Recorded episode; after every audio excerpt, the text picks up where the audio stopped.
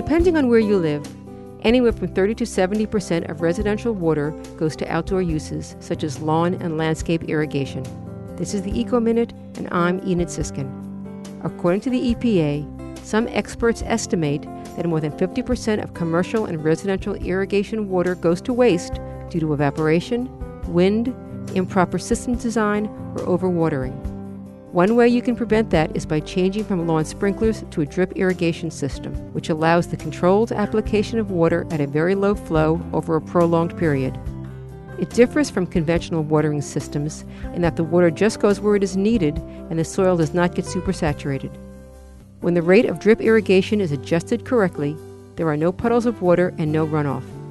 Other ways to save water are to use a timer and rain sensor. For more information, go to wuwf.org.